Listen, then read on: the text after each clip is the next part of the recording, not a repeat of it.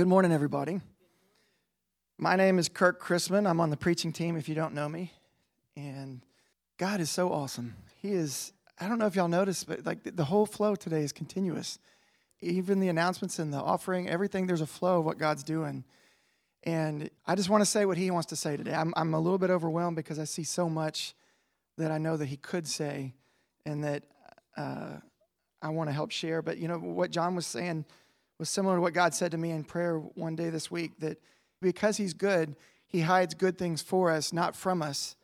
But the good things that He hides for me is not a loss to you, and vice versa. So He's not limited. So it, when we don't need to feel intimidated or competitive or like we're missing out or that somehow we don't qualify. No, God's got good things for all of us, and He hides things from us for us because there's a process of possessing what he has for us that has to do with the right timing. There's sometimes there's something that there's certain things that don't need to be yours until the right time and there's also an enemy who wants to steal what he has for us so he keeps things hidden.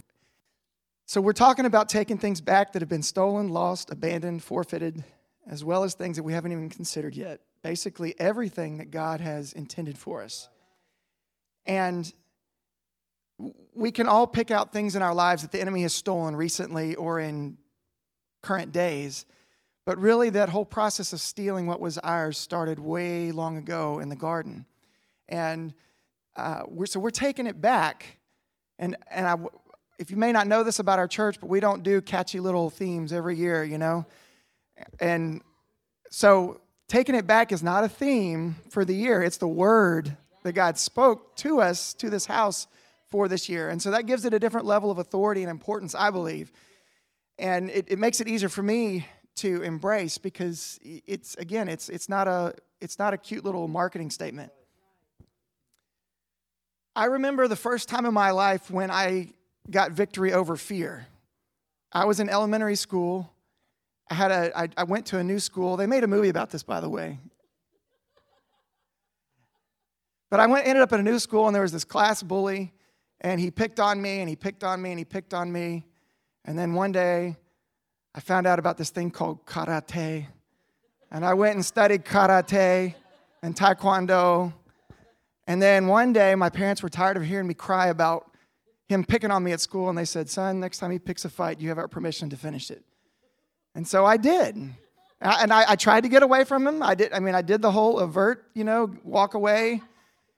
And when that wasn't enough for him, I had to turn around and finish it. And I remember, I re- it was one of those iconic movie scenes. The whole class was going, Kurt, Kurt, Kurt, Kurt. there were only two kids shouting his name. I'm not going to say his name because this is on uh, internet, but one of those kids, I had to teach him a lesson in junior high a couple years later. But those are the only two physical fights that I've ever been in. But, but my point in sharing that is whether we know how to fight or not, there comes a point where you have to fight. My father in law had the same thing happen to him. He got picked on by a bully, and one day his mom locked the door and wouldn't let him in the house. She said, Face him. He turned around on that front porch and just walloped on the guy, and, and he was a different man ever since, right? we have a youth group that meets in our house, and there was this neighborhood kid who came around. He was really cocky and, you know, felt like he was a handsome young dude and everybody's gift. And there was another kid who was kind of quiet and awkward and shy, and he kept picking on him. And before I knew it, I mean, this is in my kitchen. I turn around, and, and the awkward kid's got the cool, cocky kid in a headlock, and he's like, Stop, stop. And it was a turning point in that young man's life. That kid started coming out of his shell ever since then, and he like he, he found a new level of confidence. And I believe that's kind of what God wants us to do. He wants for us as His kids. He wants us to learn how to face the enemy. Now, the good news is the war's already won. We're not facing Him in our strength. We're not going and trying to be stronger than He is because our Lord and Savior and Big Brother is already defeated Him and He's already stronger than Him. We're just enforcing the victory that He already won.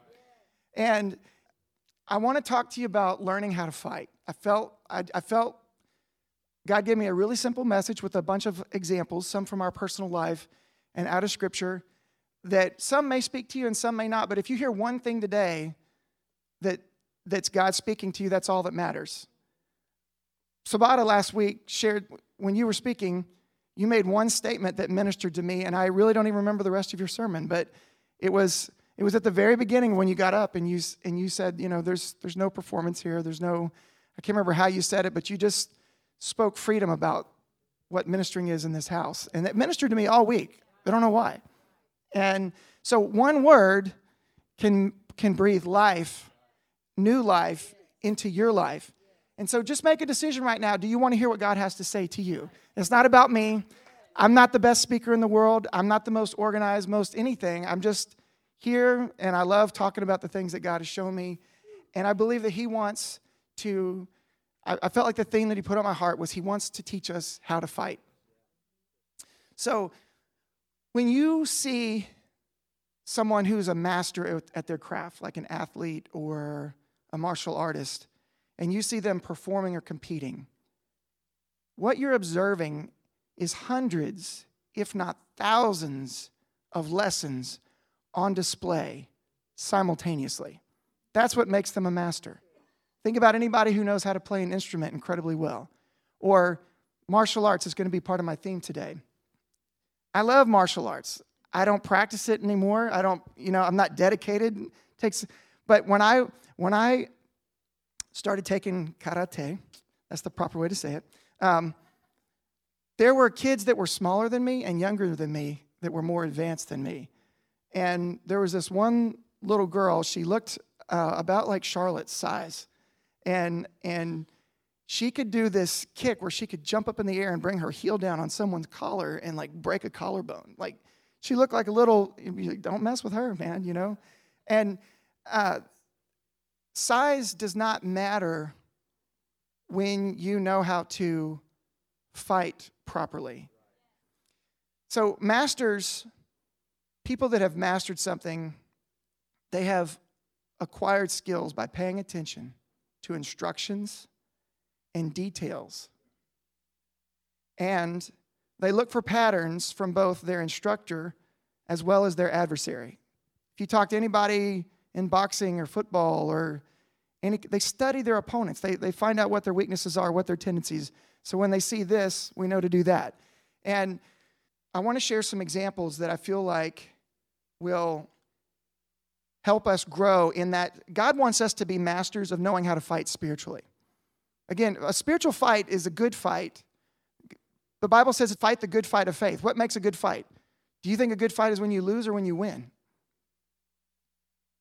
That's not a rhetorical question. It's when you win, right? Right. A good fight is one that you win.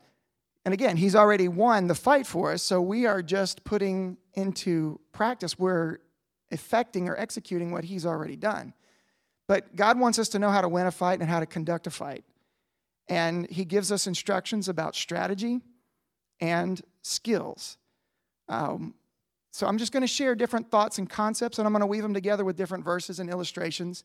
And so I might come back to several different things, but again, I'm, I'm just painting a picture I feel like God just gave me some little pictures that will be nuggets that will help you get past fear and knowing how to take your stand, how to resist the enemy, and watch him flee from you. Because that is your inheritance, that is your destiny.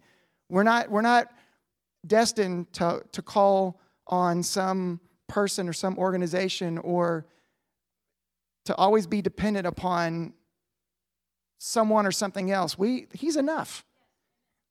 And so, even if you don't, if your cell phone is dead and you're in a dark place or in a dangerous place, you've got an open line to heaven. And, that, and He wants us to have confidence in that. So, one strategy of a skilled fighter, if you notice, in the, in the 80s and 90s, they made all of our superheroes and our heroes were, were solo artists.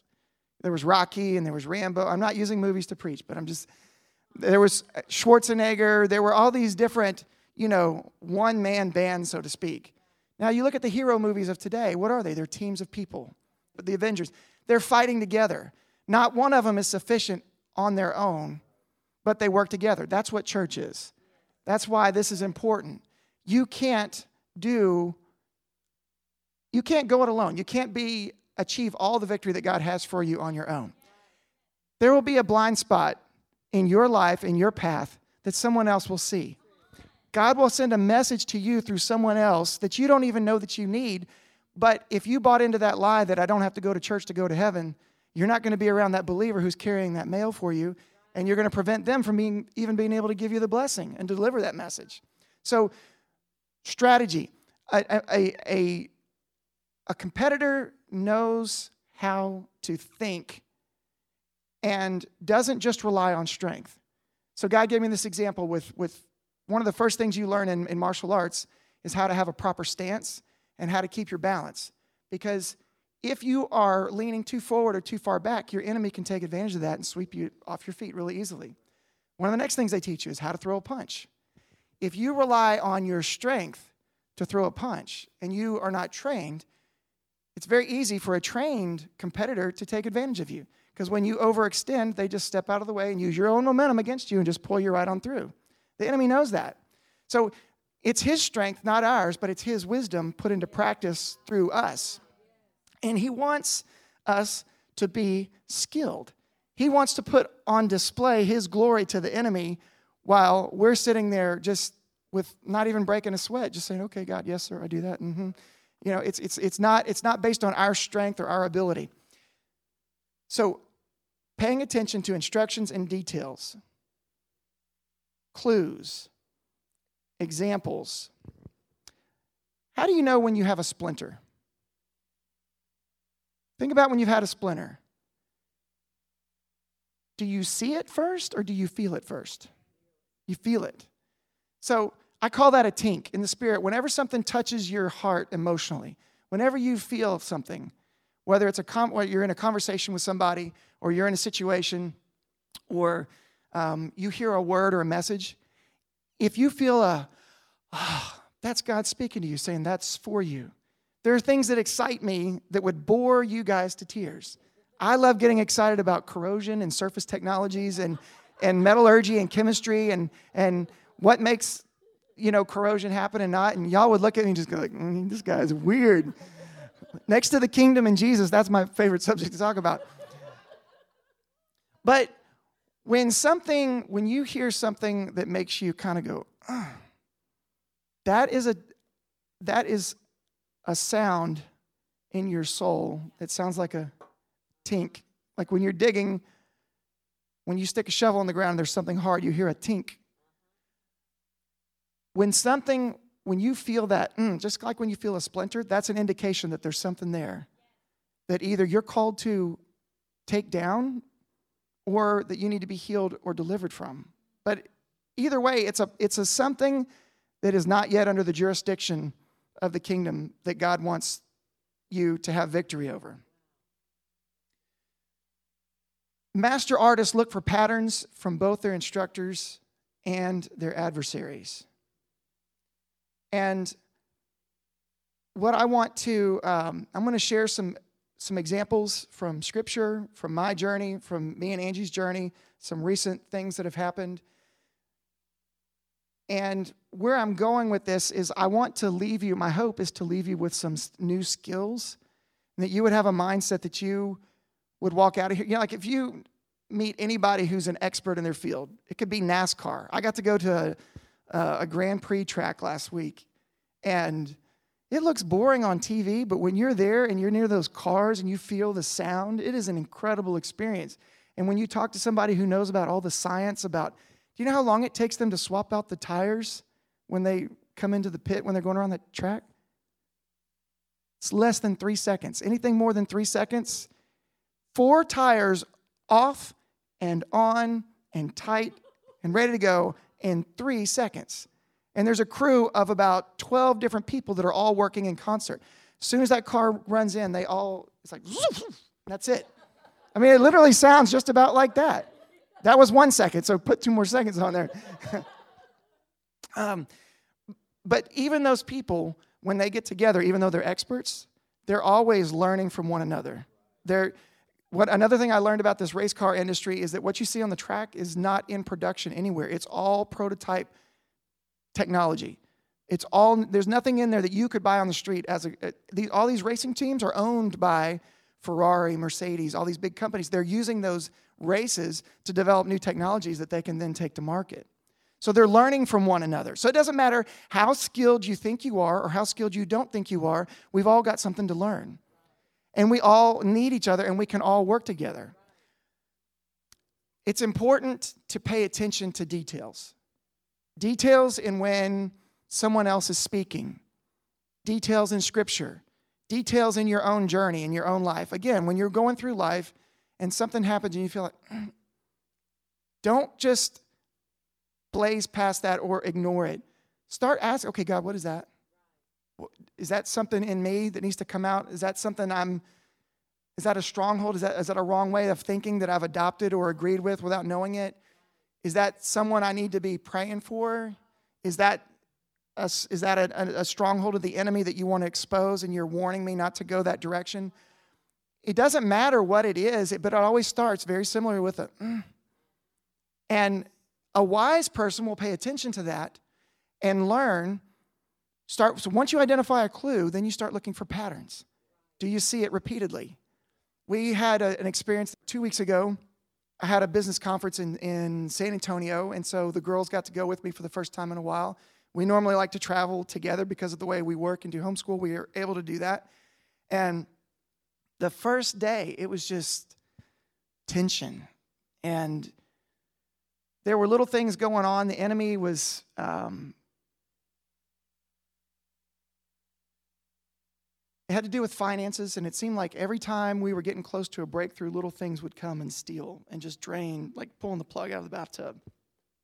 It was so discouraging and irritating that we kind of I was kind of snippy going to bed Monday night, and Tuesday morning the girls were just ready to go home. I was like, let's just this. I don't even want to be here anymore. And so Angie and I got up at 5:30 and we went in the bathroom and we sat on the floor because we are all sharing one bedroom. And that was we closed the door and we just we sat down and we and we started praying. And I didn't feel like praying. I didn't feel like, oh, I mean, I was really more praying out of annoyance and just like, mm. and as we sat there praying, I just, after about a minute or two, I heard the word chokehold. And I just felt like God was saying there's a chokehold. And when I said it, it it registered with Angie. She's like, oh yes, that I feel that. I feel that.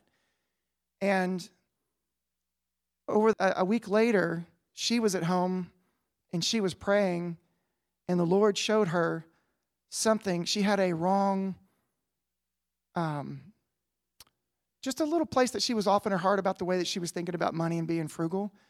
And God actually spoke to her through Lena's testimony that Lena shared about how God convicted her of something. And and the only reason I'm bringing that up is to pay attention to details. When you hear someone's testimony, don't just take it as their story. If it's something that God did in their life, take it as a piece of information from heaven and, and be listening for whether or not He's going to breathe life on it for you. Well, anyway, that was just a small piece of it, but God breathed on that and what started in that hotel bathroom. And Angie started sobbing. She was just, the girls didn't even know. She put her head in her robe and she was just weeping and sobbing and God was breaking some stuff off and out of her. And then that very day, we got notice of several different things that we've been praying and contending and waiting for. Breakthrough started happening on some finances. Last night, one of our daughters, it's good that they're not here today so I can talk about them a little bit. I'm not going to use their names, but one of them, it involves both of them. But one of them was having a little bit of an off attitude because she didn't want to watch the movie that we picked. And the other one is normally the one that has the bad attitude about the other movie that the other us picked. And, and so we're about towards the end of the movie, I could just see this attitude festering in, in child A. And I said, wait a minute, just stop. That's not you. That's not us. We're not going down this path. No. What's going on? And we sat there and we talked. I didn't just like discipline and say, You're not going to do that, and I'm going to discipline you if you do. We sat there and we said, No, that's not. We called her up to a higher level and we talked it out and we talked it out. And what it ended up being was a little bit of deliverance. It was a, it was a taking some spiritual authority. And just to make a long story short, God showed us what to say to her that she needed to hear. He gave us insight in something that the enemy was trying to do. And then instead of just going, okay, now, then we prayed. And we laid hands on both of them and we spoke over them and we called things out and called things into them. And we declared what was true about them and what was not true. And then we prayed for friends that things were trying to come in through. And we just, and it was all, it was maybe 10 or 15 minutes. And after we got done, it was like, girls, that's kingdom business right there. That's, that's what kingdom authority, that's what, that's what a spiritual fight looks like. That's, that's, a, that's like an airstrike into an enemy zone. That's, and it was just like we just conducted kingdom business. We just established things and tore down things that didn't need to be established right then. That's what it looks like. And then we watched the last 10 minutes of the movie. and and we've been teaching the girls. We we're we make decisions about what we do and don't watch. But you can't avoid everything that's out there. And so when things are not going to be, you know, kindergarten level, we watch things together. They're beyond kindergarten level. But the point is, we watch things together and we talk about it. And we don't just let the video go without addressing it. And when something's really bad, we stop and we fast forward. And, we, and, and then when we, when we see something that's not right, we, we don't just sit there and say, oh, that's bad. We, we talk about, okay, now why do we not agree with that? What, is, what does Scripture say? Why is it dangerous to, after we watch this particular movie, I don't think we should watch it again. We can say that we watched it, but we don't endorse other people watching because it's really not something that's going to be helpful or benefit. All of those are examples of how to, how to fight spiritually. We're establishing things that heaven wants, and we're tearing down and uprooting things that hell wants. And again, that it's not in our education or ability. So this again, this message is for everybody, no matter what level you're at. Whether you feel like you're a novice and you're just getting into karate class, or if you feel like you're a ninja and you can take on the whole world. We've all got things to learn. You know, funny story about karate. I I I took that I, I started taking lessons and I was I was serious about it for several years. Karate, thank you. and about two years, uh, about a year and a half, two years into it, is when I stood up to that bully. And then about the following year, I was, I mean, I was like, I had stepped away from fear in a big way. I was feeling really confident. And we were having one of those safety meetings where the police officers come to the school and they were talking about stranger danger and what to do if you're in a bad situation. And so the police officer said, Well, what would you do if somebody came up to you and grabbed you or something? And I said, Oh, I, I know what I would do. I take karate, so I would know what to do. He's like, Okay, thanks. Well, about two years later, about two years later, me and a friend go to get on a city bus for the first time, and we end up getting on the wrong bus, and we end up in the wrong part of town. And we got further and further away, and we were scared, and we didn't know when to get off. And so we ended up on the backside of the city of Houston, and we walked like 10 or 12 miles home. And while we're walking through downtown, our parents have no idea where we are. There's no pagers or cell phones or GPS back then. Um, this guy comes up to me out of the blue and he goes, Hey man, how come you're not wearing a belt? And, I, and he asked me a question to confuse me and, just, and startle me. And then all of a sudden he pulled out a belt and he basically robbed me. He stole my skateboard and he threatened to beat me up. And so here's me. Oh, I've been taking karate for five years and I know how to handle myself. I took down the class bully, but I, I wasn't ready for a guy on the street, you know? And Peter did the same thing. Peter was walking with Jesus, he had a lot of experience. And then when it came down to it, he said, Oh, I'm never, I'm to be there with you. And then what did he do that very night? Three times he denied Christ. The good news is Jesus restored him. He knew it was to happen. He'd already prayed for him. But the point is, no matter, again, where you are on your, on your journey, whether you feel like you're just starting or you feel like you're a super warrior, you, you're not a solo act. You're not called to go it alone. You can learn from other people. God's always got something new for us. And God's strategy is always changing because He doesn't want to create patterns for the enemy to follow. The, pattern, the enemy's not creative. All he can do is mimic and, and mock. And so, again, going back to those tinks, that's one of the ways that you start to understand when there is a pattern or a stronghold because as you go past a certain place in your life or through a certain situation, you feel that same, mm, whenever I get around that certain person or that situation, mm. and if you just walk past it and you ignore it, you're walking unwisely. It doesn't mean you have to walk in fear. It doesn't mean get freaked out. It doesn't mean until you hear the Lord say, stop doing something, it doesn't necessarily mean stop doing it, it just means be aware. Start listening, perk your ears up. Building your arsenal. Our weapon, our predominant primary weapon as believers is what? It's the Word of God, it's the sword of the Spirit. We don't rely, again, on our strength or our abilities. God can use a three year old child to deliver a word to somebody. He can use um, I, one of my favorite Bill Johnson stories. I don't know why I'm sharing this, but it just, uh, one of the first ones that I heard him share when I, I got to see him in person and hear this directly. But he said there was a little petite woman in their church who was at Walmart. She was checking out. And a big man came up and kidnapped a baby from another family, like right next to her. And this little petite woman steps out of her aisle and she goes, Hey, you, put the baby down now. And this big old bad actor, I don't know, you know, if he was a gangster or what, turns around and looks at her in fear, puts the child down and runs. So you don't have to be big or anything to do great things for God. You just got to say yes to God and be willing to be used by God in any situation and take that authority with you. So a good warrior, a good artist, knows what their weapons are and they know how to use them.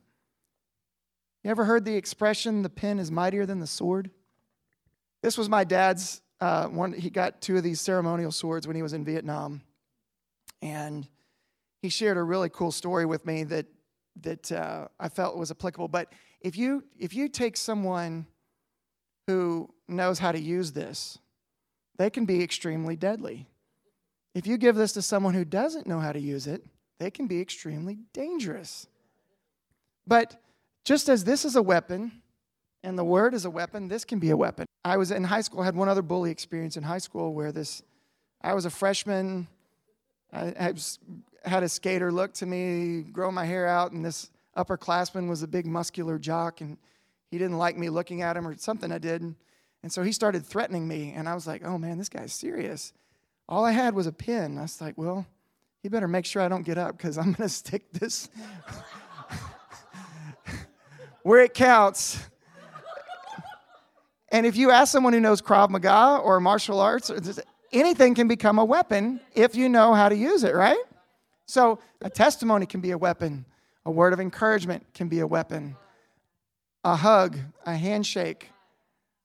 Any act of obedience can become a weapon. And our predominant weapon, again, is Scripture. And so I want to. I just want to give you a, a couple of scriptural strategies, weapons, if you will, that I think will help you to start practicing. When you see a scripture or promise that speaks to you, or that you know is a promise, you made it. You, it should speak to you, and you don't know what it's saying. And get a journal and just write out that verse at the top, and then write underneath it. What is this saying? and write, answer your own question in your own words. And then underneath that, say, what is this not saying? And again, write it out in your own words. It's not about quoting, it's about understanding, it's about digging. And if there's key words in there that you don't know what they mean, write those out and ask God to start speaking to you. We were, when we were over in San Antonio, God gave me this nugget my dad told me this story when he was in Vietnam. They were on patrol one day. And what, and what it was was I'd ask God about, I love to find examples and illustrations that help convey concepts. And so I was asking God, I was like, God, what, how could animal kingdom be used to help explain the kingdom of God? Because Matthew 6:33, one of my favorite verses, seek first the kingdom of God and his righteousness, and all these things will be added to you. And all these things are the things that the world worries about, all the things that we're taking back. And so I'd, I'd been asking the Lord for an example with the animal kingdom. And he reminded me of this story that my dad told one day. One day they were on patrol in Vietnam, and they had a patrol dog with them. And all of a sudden, the patrol dog, who was alerted to be able to see traps, he put his body in front of the person in front. I can't remember if it was my dad or the patrol, if my dad was a patrol leader or not. But, anyways, this dog picked up on something that the humans couldn't see. He put his body in front of them and stopped them and saved their lives. So God reminded me this what I'm sharing with you is not just to share a story, but I'm, I'm, I'm, I'm helping you see how God puts tools and brings you skills so that you can stand and fight the enemy. Seek first the animal kingdom, and all these things will be added unto you. The, the soldiers didn't want to die. So, by seeking first to understand how the animal, letting the animal, benefiting from the animal kingdom way of doing things, the animal kingdom's abilities, it was a small thing, but I was like, oh my gosh, that's what seek first the kingdom of God is like. We're not, we're not depending on our own limited senses and abilities. We're, we're learning to cooperate and collaborate with God's way of doing things. He's got skills and abilities and resources in a, in a totally different kingdom that we can't even see. And so, another um, one of my one of my favorite verses to do that exercise that I told you about is what is it saying, what is it not saying? Is Genesis 1:26. And it's where God says, Let us create man in our image and let them have dominion. And so, what is that saying? Wow. My way of paraphrasing is God is giving me, given us dominion, stewardship, responsibility to take care of and manage and represent Him to His creation over everything He's created. What is He not saying in that verse? Well, He doesn't say that I have dominion over anybody else. So what do I do with that? How do I fight with that? What is that supposed to mean? Okay, well let's let's unpack it just a little bit. If I'm not given dominion over anybody else, that helps me understand why I don't like it when someone tries to take dominion over me. And when I find myself in that place of being manipulated or taken advantage of by someone who's not in that right mindset, it helps me stand strong in my faith and go, okay, this isn't right. It's going to come to an end. This isn't the way it's supposed to be. I'm going to seek justice from heaven. I'm going to ask God to help me. On the other hand, it helps me see that when I'm in a situation where I'm tempted to take dominion or to misuse someone else for my own benefit, it helps me say, no, that's not God's will. There'll be another way that I'll work this out. The you can do that with any scripture. Um, John did an, and brought out a point that I'd never seen before in, in one of his previous messages about Elijah and Elisha. Elijah was first, but Elisha was the one who did the double portion. But it wasn't Elisha that was on the mountain that transfigured with Jesus, it was Elijah. And it wasn't the spirit of Elisha that would come before Jesus, it was the spirit. And so, even though Elisha had the double portion ministry, Elijah never lost his place. That's a picture, that in and of itself, the two Elijahs is a picture of the double portion. How so? Well, for me, I can receive from people in my life, and I can feel comfortable that God's going to do even more through me because I'm the recipient of what they've poured into me. And the people that I pour into, they're going to do greater things than me. I want my kids to do greater things than me. But you know what? I'm not going to lose my place. I'm not going to be forgotten in who I am. So every time you see any kind of pattern, whether it be in scripture or in your personal life, start paying attention to the clues and start listening for the details and start listening for okay, what is the scriptural aspect, illustration, truth? How does this work? What am I supposed to do with it? And don't think that it's for somebody else. If you're being made aware of it, 99 times out of 100, it's because it's being given to you as an assignment. If something bothers you, then more often than not, you're called to do something about that thing. If something bothers you because um, you just get annoyed at people, well, then you've got to check. I mean, sometimes some things annoy you just because there's something that God wants to change and convict in you. Like our daughters, sometimes they get annoyed at, at each other making noise when they chew or something, or when, we're like, you just got mad about the same thing yesterday as you're getting mad about today, you know? Um, but oftentimes, when anything touches your soul, when anything gets that, mm, whether it's a or a, mm, that is a, is a clue that there's something there for you that God wants you to take authority over? Let's see, final thoughts. There's a right way and a wrong way to divide the Word of God.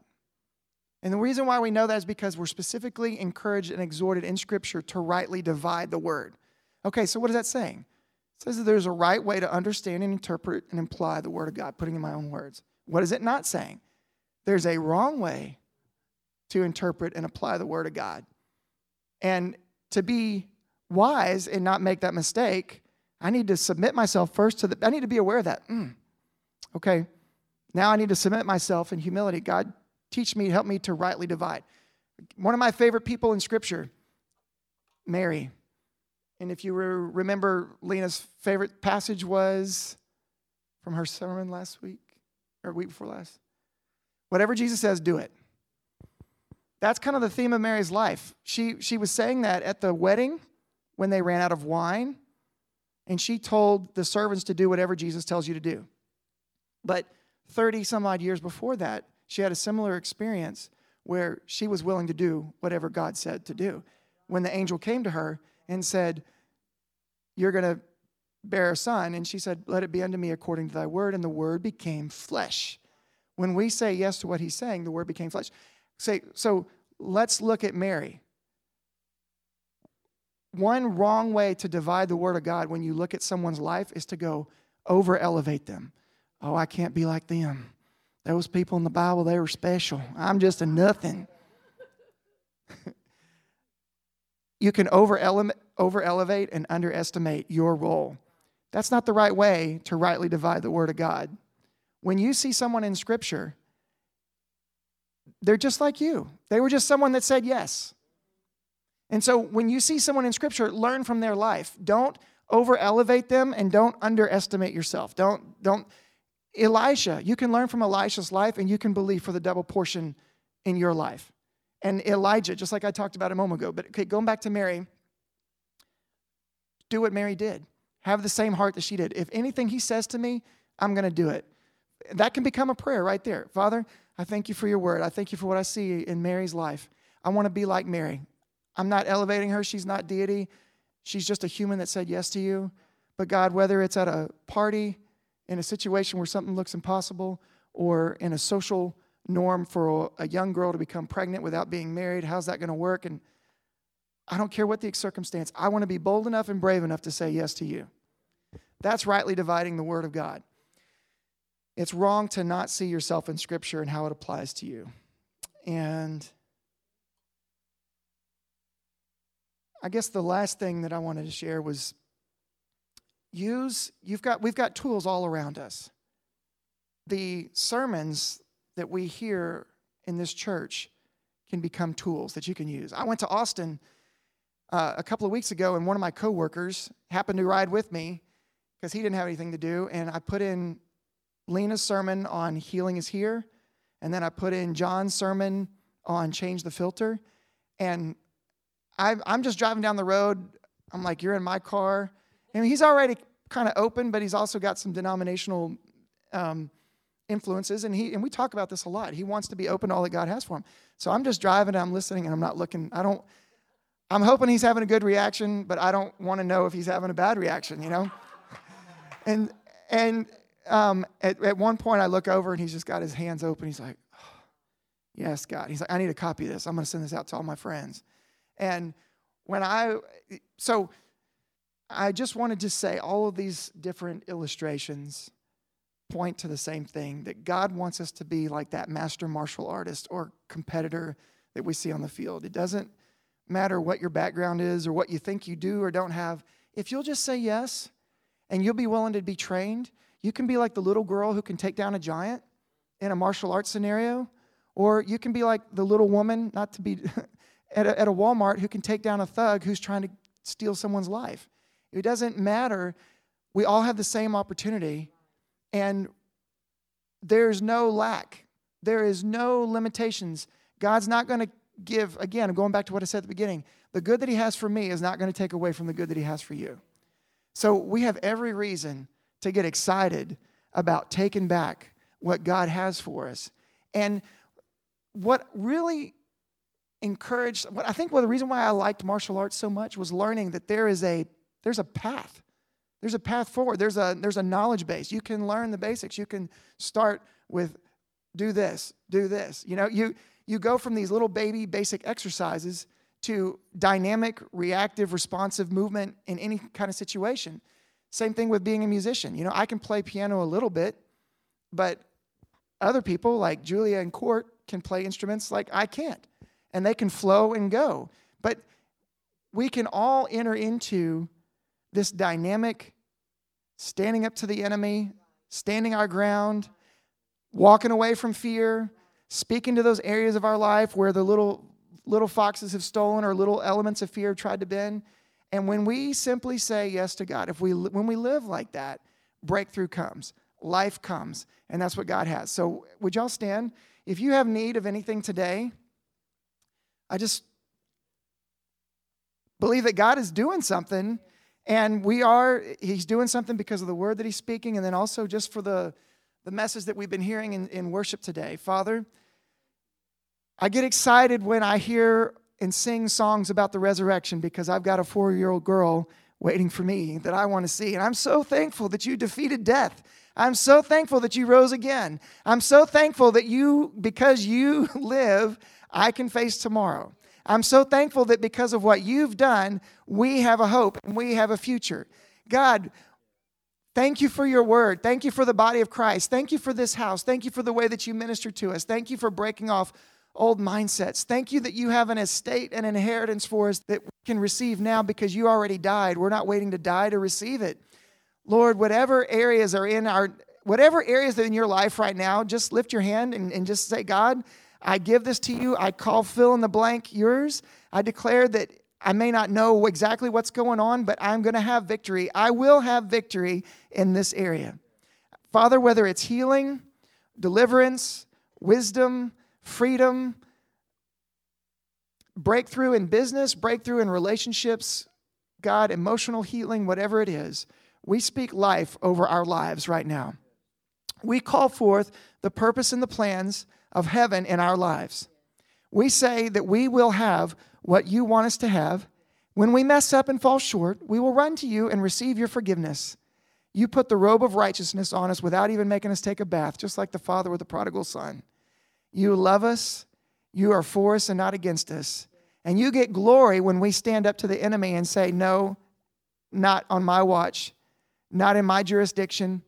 That's not allowed here. God's will will be done here in Jesus' name. Father, we look forward, we anticipate your goodness in the land of the living. We thank you for the new building and buildings. And we thank you that if part of that journey is here for a time, that money's coming in. We call it done in Jesus' name. We thank you for the new sound system, Father. We thank you for all debts paid off, Father. We thank you for increase in new business ideas and the inheritance that you have for us. Thank you for freedom in our giving, Father. Thank you that we move from testing to trusting God. Thank you that we Father, when we sleep, when we wake up, we are not striving. Father, oh, Adam lost the ability to tend and he went to toiling and tilling. But you, Father, have given us back the garden and that one day it will be here physically. But until then, Father, we are seated in heavenly places at your right hand, and the enemy is under our feet. So, God, thank you for teaching us how to grow as warriors and how to rightly divide the word of God and how to speak to circumstances, how to stand on the word, how to fight like your children, God, not in our strength, but in yours, and how to walk out the victory that is ours. We love you. We bless everybody in this room and the sound of our voice. And Father, we submit ourselves to you. Help us to know what you're saying Every time there's a tink, an umph, a leading, a conviction, an inspiration, God, bring your revelation. We live by every word that proceeds actively from your mouth. We're not in love with a book, we're in love with you. And your book is alive because you speak to it and through it and to us, and you're alive. We love you, God. Let it be done unto us according to your word. And let us rightly divide the word of God and wield the sword of the Spirit with excellence, Father, and with effectiveness and with your authority and your anointing. Have your way in us, Father. In Jesus' name, amen.